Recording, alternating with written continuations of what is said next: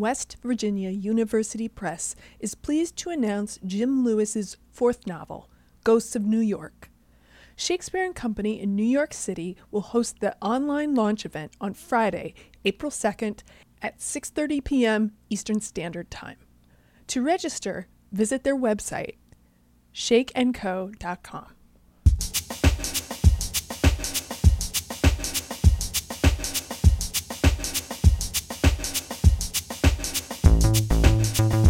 Welcome to the Harper's Podcast. My name is Violet Lucca, and I'm the web editor. Have you heard the good news?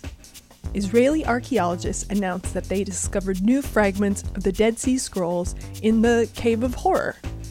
First of all, yes, that's its real name. And secondly, it's part of the group of caves in the West Bank where the original Dead Sea Scrolls were found in the 1940s and 50s. It's unclear why these fragments were discovered after so many years, or why the team of archaeologists was sent to search through the caves now.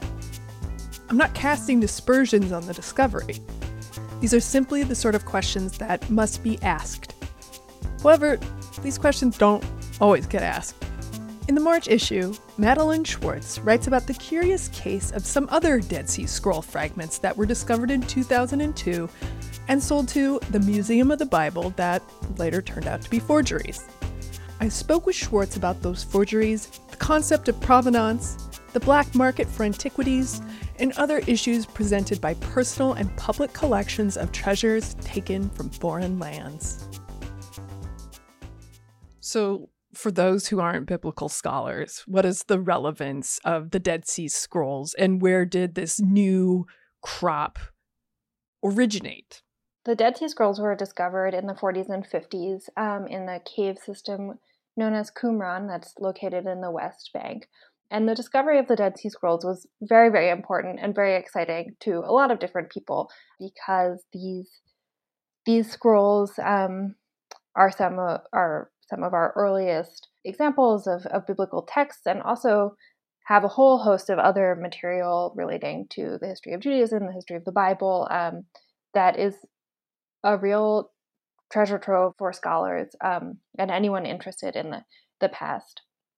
In the early 2000s, around 2002, some more fragments started coming onto the market that were often accompanied by a sort of vague backstory of having been discovered um, in a Swiss vault and being tied through their ownership to the original discovery being tied to the family of the dealer who had negotiated the original deal with the Dead Sea Scrolls.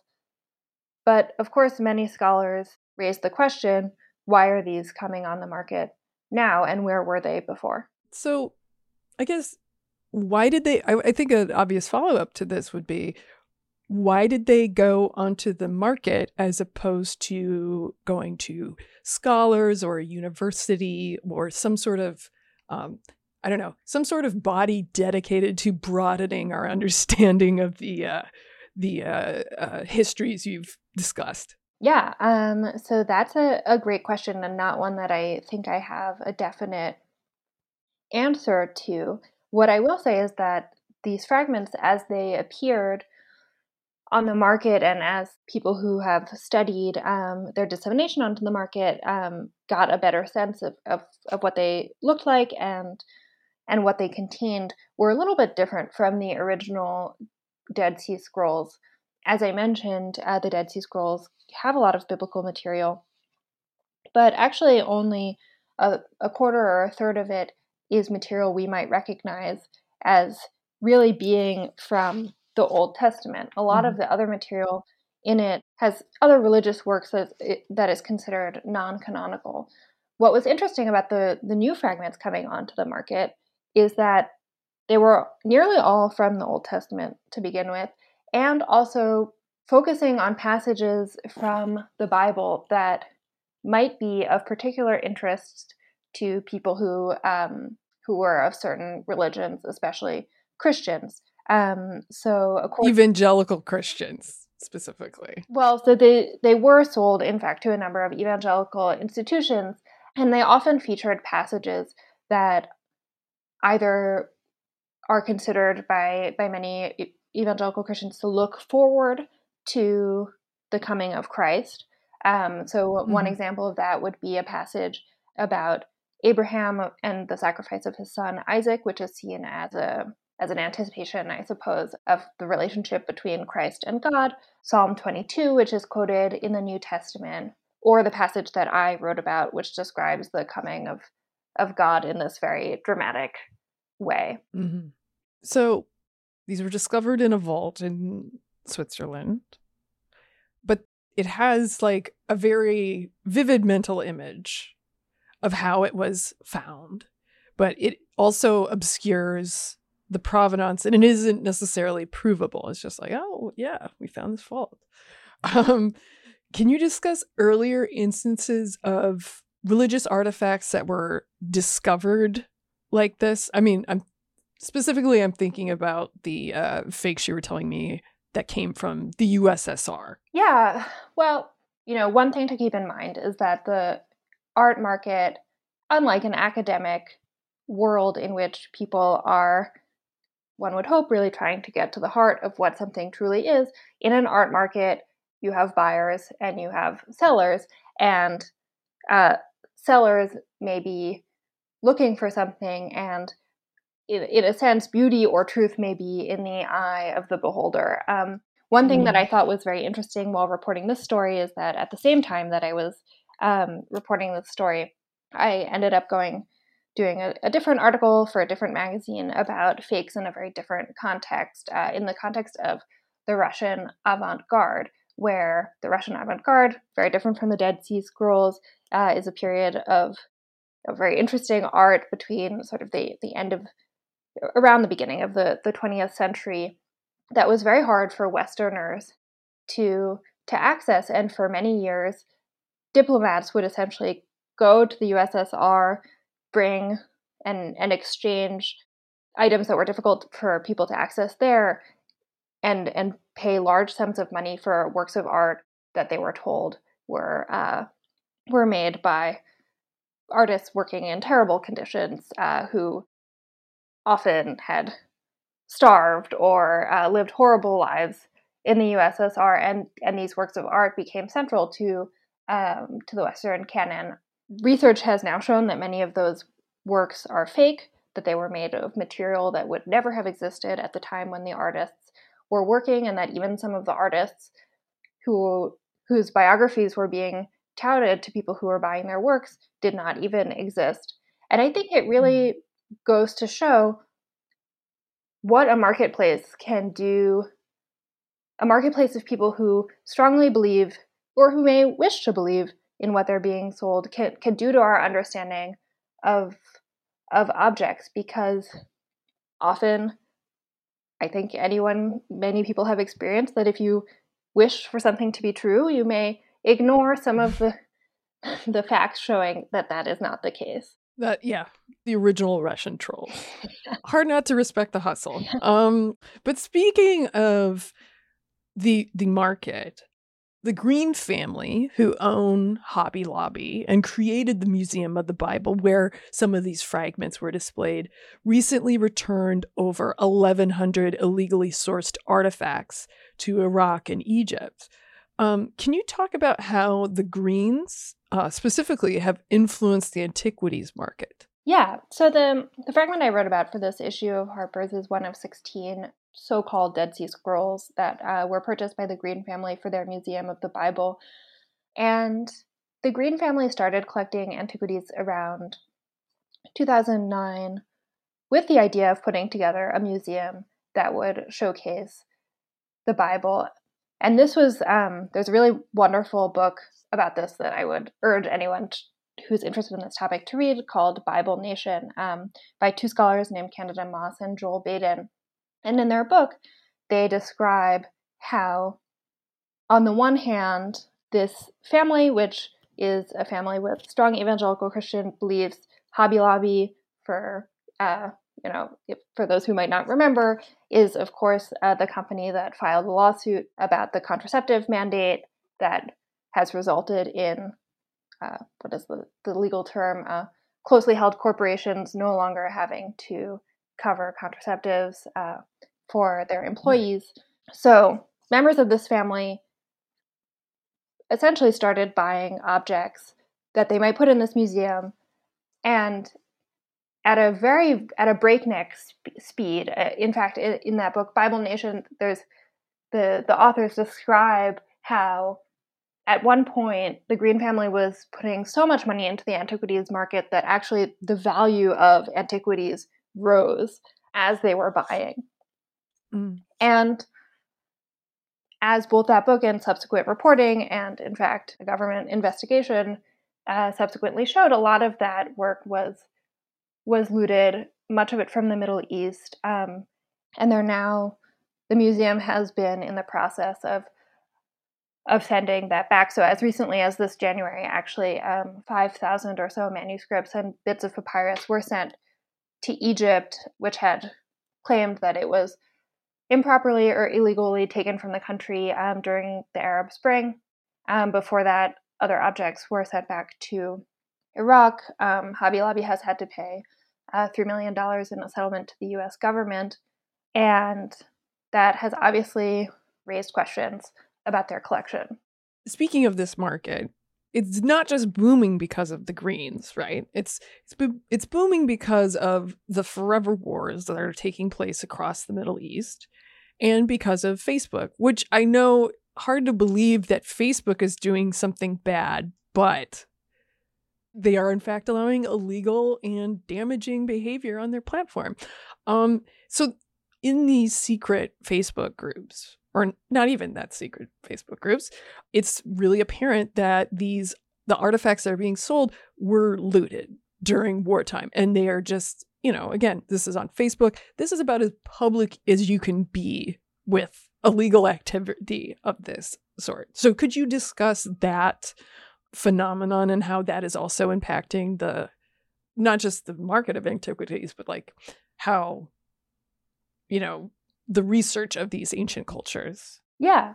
Um well obvious i think it's been well known for a long time that instability leads to to looting and leads to to stealing and leads to uh, the theft of of antiquities um, from their countries of origin, often in the hands of collectors outside of the country. And this has been especially prevalent, I would say, in Syria over the past few years and also in other parts of the Middle East.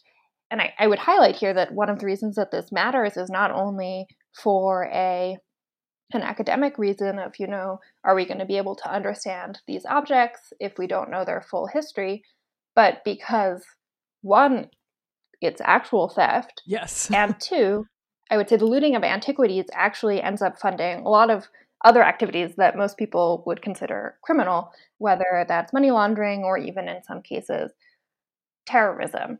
So the art market, which may seem, you know, from the outside to be this very arcane and precious thing that stands apart from our political lives, is often at the center of a lot of other big and and important questions. And that's one of the reasons I think that that this topic is is important.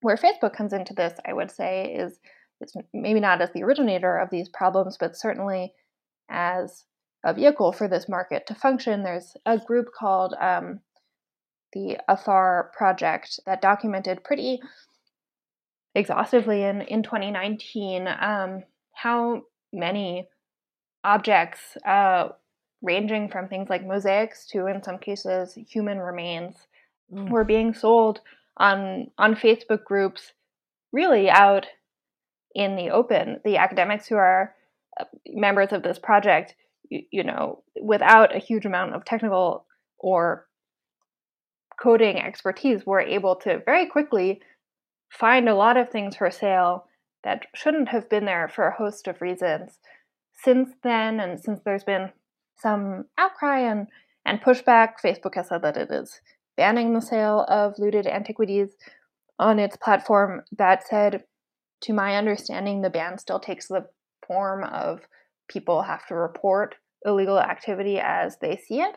Um, mm-hmm. So I think it's fair to have some questions of how effective or how how widespread that ban is actually going to be. Right. I mean, that's the same problem with the extremism that's been going on in Facebook with something like QAnon, where it's like they'll say that they're shutting things down, or even, I mean, there have been plenty of articles written about the very flawed review slash reporting of uh, inappropriate material or illegal material on Facebook. So again, it's uh, it's a nice gesture that's probably not going to do too much to uh, restore um, these objects that actually uh, belong to the history of humanity and not just somebody who's like, oh yeah, I want to buy a mummy. Yeah, I don't think I know enough about you know the inner workings of, of Facebook to to know how this decision came about or or what they were thinking. Um, but the truth is that it's that academics who have spent time working on this have have found very obvious cases of of illegal activity as it comes to antiquities. And and you know it's it's damaging on on many levels. It's damaging to the artifacts. It's damaging to our sense of history um, and it's damaging to the people who live in those countries from whom their you know cultural heritage is being stolen and and taken away and and often you know put into someone's home and will never see the light of day and be an object from which one can learn. Yeah.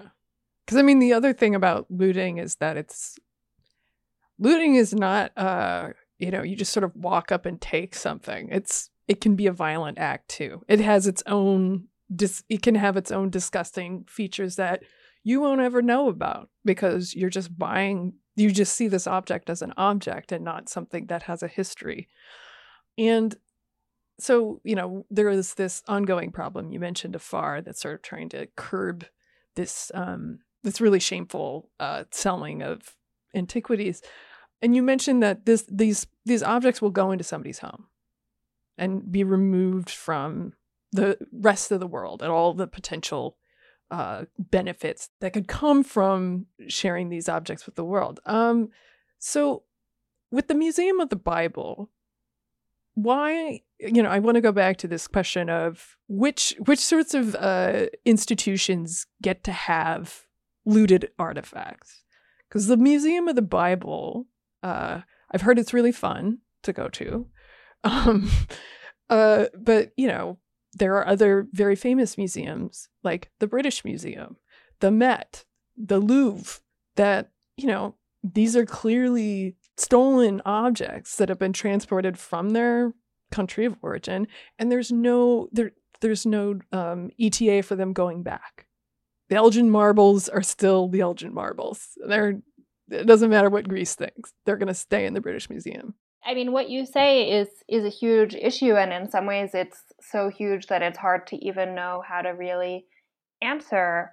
The Museum of the Bible, as as we mentioned, has had to return um, quite a lot of of material, I mean, thousands of, of objects to their countries of origin, and has been, I would say, an object of, of scrutiny or of, certainly of, there have been questions about it since since the beginning, if if only because of the amount of money that went into it um, and its particular nature. But that said, you know, plenty of Western materials have objects that are are looted, and when you look at the history of of archaeology, it is often a very violent and difficult to read about history of Europeans going to places and you know considering that that those objects are are rightfully theirs and it's very tied up with with many other questions of of colonialism. The question is what what to do about looted works and who even gets to decide. And that's not a question that I am in any way prepared to answer, but I, I think that there are huge gaps in even our understanding of of what steps to take in in deciding what should be what should belong where, what should be exhibited where, who has claims as an outsider to the world of antiquities, you know, as someone who's not working in the art market, one thing that has always struck me as odd is that there are specific cutoff dates about what is acceptable and, and not acceptable in the art market, often around um, 1970 when there was a UNESCO convention that touched upon looting. And the existence of this convention and some legislation that followed means that um, it is in some ways easier to buy and sell things that left their country of origin before 1970 before this convention was put in place. But if you think about it not as an art seller but just as a person and you think okay well in 1970 something was decided to be bad. Well was it not bad in 1969 was it not bad before and then you end up having to ask yourself a lot of questions that I think it would be expedient for many institutions to ask themselves about where their objects come from, how they were collected, so to speak, or how they were taken in other cases, and and what what the implications of that information really are. Right. I think it's pretty clear what the Green family wanted to do with the Museum of the Bible. Is you know they put it in Washington D.C. They wanted it to be, you know, an act of generosity to the public and say, look, you can come here and you can learn more about the Bible. You can see these things because faith is it's intangible, it's not really provable, but here are some objects that can that are tangible that can help you understand your your your faith. And that impulse is not so different from something like the British Museum where it's like let's show our power by demonstrating, you know, these magnificent treasures that came from our colonies. Let us it's it's a benevolent thing but it's also a, a prestige thing right?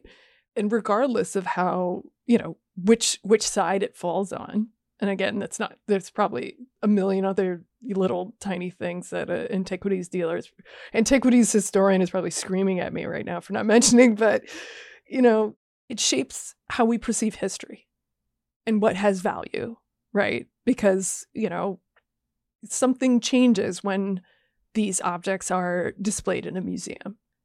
They become something more than the objects. They become part of this. They they're stamped with not just an authenticity stamp, but also like a, you know, this is important. This is relevant. You need to see this to understand or to take part in something larger than yourself. Yeah, I mean, I, I think I think every museum, to a certain extent, has an agenda. You know, I, I wouldn't want to speak for the, the Green family. I've been to the Museum of the Bible once in December of 2019, I would say. And how was it? It's a it's a really interesting museum. Um, I actually found that as a museum goer, there were things about it that I really appreciated there's a lot of attention paid to making it a, a good experience and an interesting experience to people who are coming to objects without a scholarly background. And it is extremely interactive. There is a, a part of the museum where you sort of follow the path of the book of Exodus and go through the parted Red Sea, mm. which I had never experienced in a museum before and honestly thought was was really interesting and, and fun. That said, as a museum of the Bible, a central theme is really the the importance of the Bible in all areas of of history. And you know, there's a section, for example, about the Bible in American history, and one could ask oneself, where do do we see the Bible in American history, and is it fair to see it as a, a, a central document, for example? And is the Bible the most important religious text out there, which is certainly a sense that one might have going through this museum. Um, right. And obviously, um, scholars with with a stronger sense of religious history would have would have more to say about the specifics of the displays and and of what they're they're trying to do and beyond what I I could give. But I obviously there's a huge symbolic value in a museum that promotes the primacy of, of one religious text. The Bible is presented as a, a somewhat static text, when in mm. fact it is, as, as this very example shows, a text that came together after a very long and contentious history. there's also a symbolic element of having a museum of the Bible that is very near the Washington Mall, just a few blocks mm-hmm. away from the Capitol building in the heart of the American capital. Um, and that sends a specific message that I would say resonates beyond the particularities of of the exhibitions. Yes. And how would you describe the museum's place among biblical scholars or the academy itself? Like is there cuz again it just it just seems like that like Wolf of Wall Street thing where it's like some some new money tried to do what old money does and they got caught and they have to be punished now. Uh, not that what old money does is right, but old money keeps doing, you know, the old money being like the Met, the the British Museum, the Louvre, they are still allowed to do the the, the bad thing. you know? I mean, I think that, you know, the Museum of the Bible has has received a lot of scrutiny from its inception, in part because it has such a clear it, it has seemed to have had a, such a clear mission in terms of the message that it wants to send.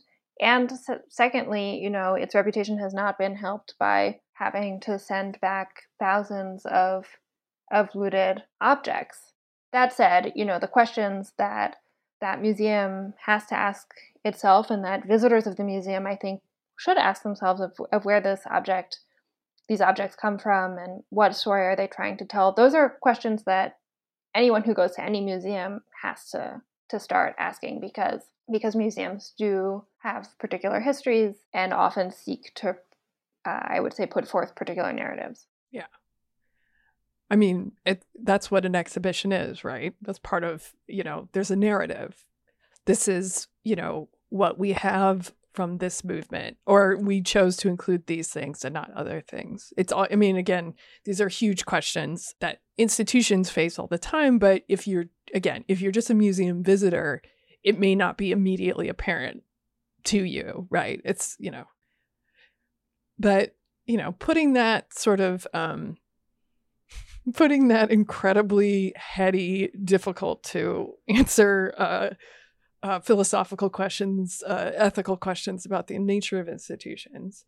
Um, you write about in this article the Art Fraud Insights team.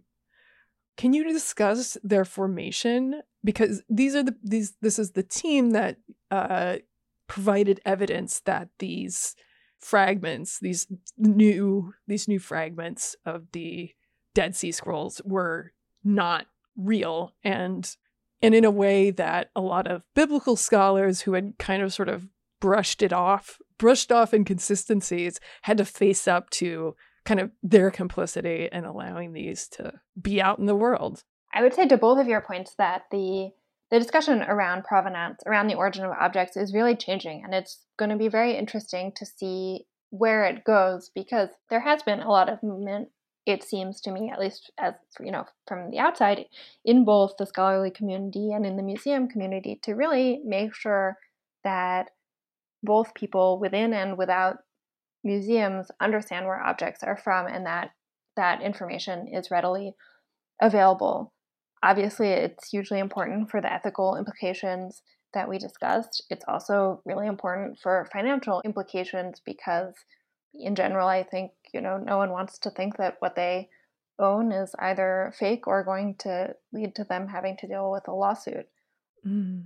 The Art Fraud Insights team, who I talked about and talked with, um, are a very interesting group of of experts who have been working on bringing, I would say, forensic technology to some of these questions and have worked on a whole range of of projects, you know, from from Jackson Pollock all the way back to the Dead Sea Scrolls, and the work that they do is really, really incredible. I mean, talking to some of the the scholars who are themselves professors or and and curators in their own right, I really was like felt like I was like being brought into this world of like art crime, CSI, um, yeah, it's like it's like you hear the name of like the art fraud in art fraud insights team, and it's like okay, so you got like a hacker, you got a knives expert, you got the calligraphy, historical calligraphy expert, well, all coming together. Yeah, I mean, I certainly think that like if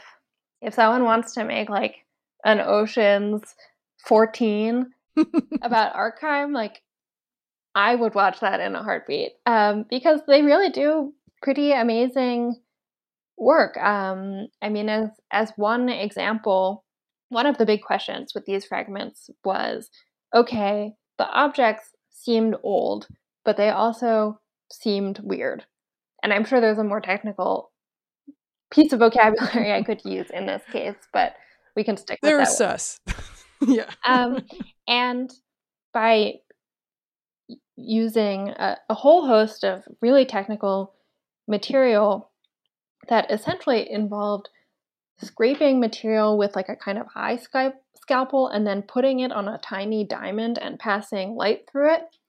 Um, wow. They were able to to really look at at the molecules that made up this material um, and get a better sense of of what it was and see things that would that would have stuck out to the naked eye as perhaps strange and had struck other scholars as strange about these objects, but that couldn't be fully explained.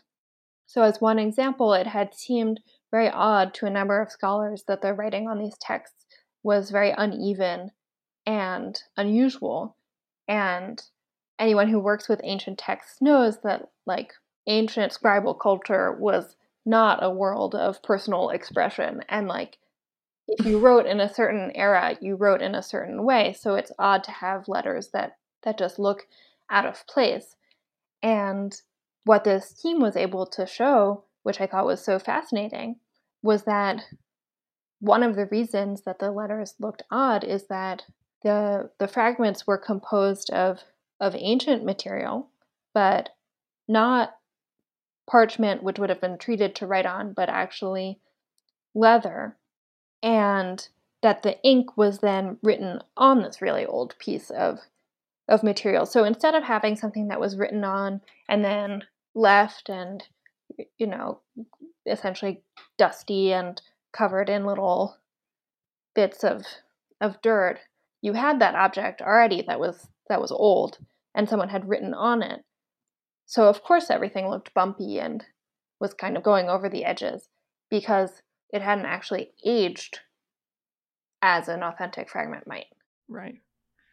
So whoever and I mean you you suggest this in your piece, it's again, it's not really possible to know, but the fact that somebody had access to this ancient leather that was roughly proximate to when the Dead Sea Scrolls were around, the, the fact that they were able to not perfectly write, but write well enough to fool certain scholars.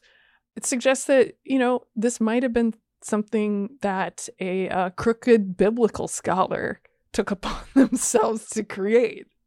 But again, it, uh, we can't say. We can't say for sure. Well, because this is just this is the you know this this was provenance question. You know, I I don't know who created these objects, and if anyone does know, they should feel free to contact me, and I will talk to them gratefully. Um, right in. But um, you know, I think that the so the the same team that looked at the fragments in the Museum of the Bible are now looking at other fragments that come that have similar provenance. As as we said, you know, there are about 70 fragments that came on the market after 2002. Um, and it's my understanding that they're now looking at, at some other of these new quote unquote um, Dead Sea scrolls but beyond that, it's it's very hard to to know who made these objects and how. And and you know, I think there are also big questions of you know what what else is out there. Absolutely. Um, and when did you first come across this story? And do you have, I guess, what was your interest in this besides the um, the sexiness of the art fraud insights team? I've been interested uh, in this story for A long time, in part because before I became a journalist, um, I studied classics and I actually spent a year trying to study papyrology, which is the study of ancient papyrus. And my former professor, or the, the you know the, the guy I took courses from, has been caught up in a, in a different scandal that touches upon the, the Green family and the Museum of the Bible. Um, and which has, of course, you know, brought some of these questions very close to home. Right. What made you want to leave papyrology? The, the first reason is that honestly, I was a terrible papyrologist and really, really admire people who have that skill. I do not have it at all. The second is that I ultimately like seeing history as it plays out in, in the present day and asking these que- questions of how how what we know about the past informs our sense of the present um, and like being able to ask them in this of, of this year 2021 that we're living in. Yes. And again you know going back to these questions of what is or is not publicly available how they are pre- how they are presented how they are understood um, or you know having something like the museum of the bible on the mall in washington d.c not quite on the mall. Close to the mall. Mall adjacent, where, you know, some of the great museums of the United States are housed. These artifacts, it may seem like, oh, you know, so what if somebody bought a mosaic on Facebook? That's their money. They can do what they want with it. But qu- these questions of particularly relating to archaeology, the study of history, they do have pretty immediate impacts on how p- politics and not just culture, how, you know, geopolitics and how um, certain countries are, you know, valued or not valued. Yeah, I think that that those are all really important questions and I'm, you know, I'm encouraged that they seem to be more and more a part of the conversation that we have about archaeology and about history in general. I would also say that intellectually, you know, the history of the Bible is such a fascinating field of study because you would think that the further you go back, the clearer it is. But actually, the further you go back, like the more of a mess it is, and the hmm. you know the harder it is to actually have a sense of a single text or a single creed um, or even a single religion that people can organize themselves around. And I find, you know, beyond my own thinking as a journalist, I, I find this really fascinating to to ponder. We think of religion as such a personal thing, you know, one's own relationship with the spiritual world. Um, mm-hmm. And then you step back and think, but that relationship has a specific history, and that history is so complicated. And where does the, you know, where does a single individual find themselves in all of this? And so it's a really, really thorny question for all of all of the reasons that you that you outlined, and one that I think is like endlessly debatable, reportable, discussable, um, and I hope will will launch many more discussions in the future as well. You've been listening to the Harper's Magazine podcast, produced by Violet Lucca and Andrew Blevins. The music is Cut and Shoot by Febrifuge. Harper's Magazine is the oldest general interest monthly in America, exploring the issues that drive our national conversation through long form narrative journalism and essays. To get 12 issues for $21.97, visit harpers.org/save.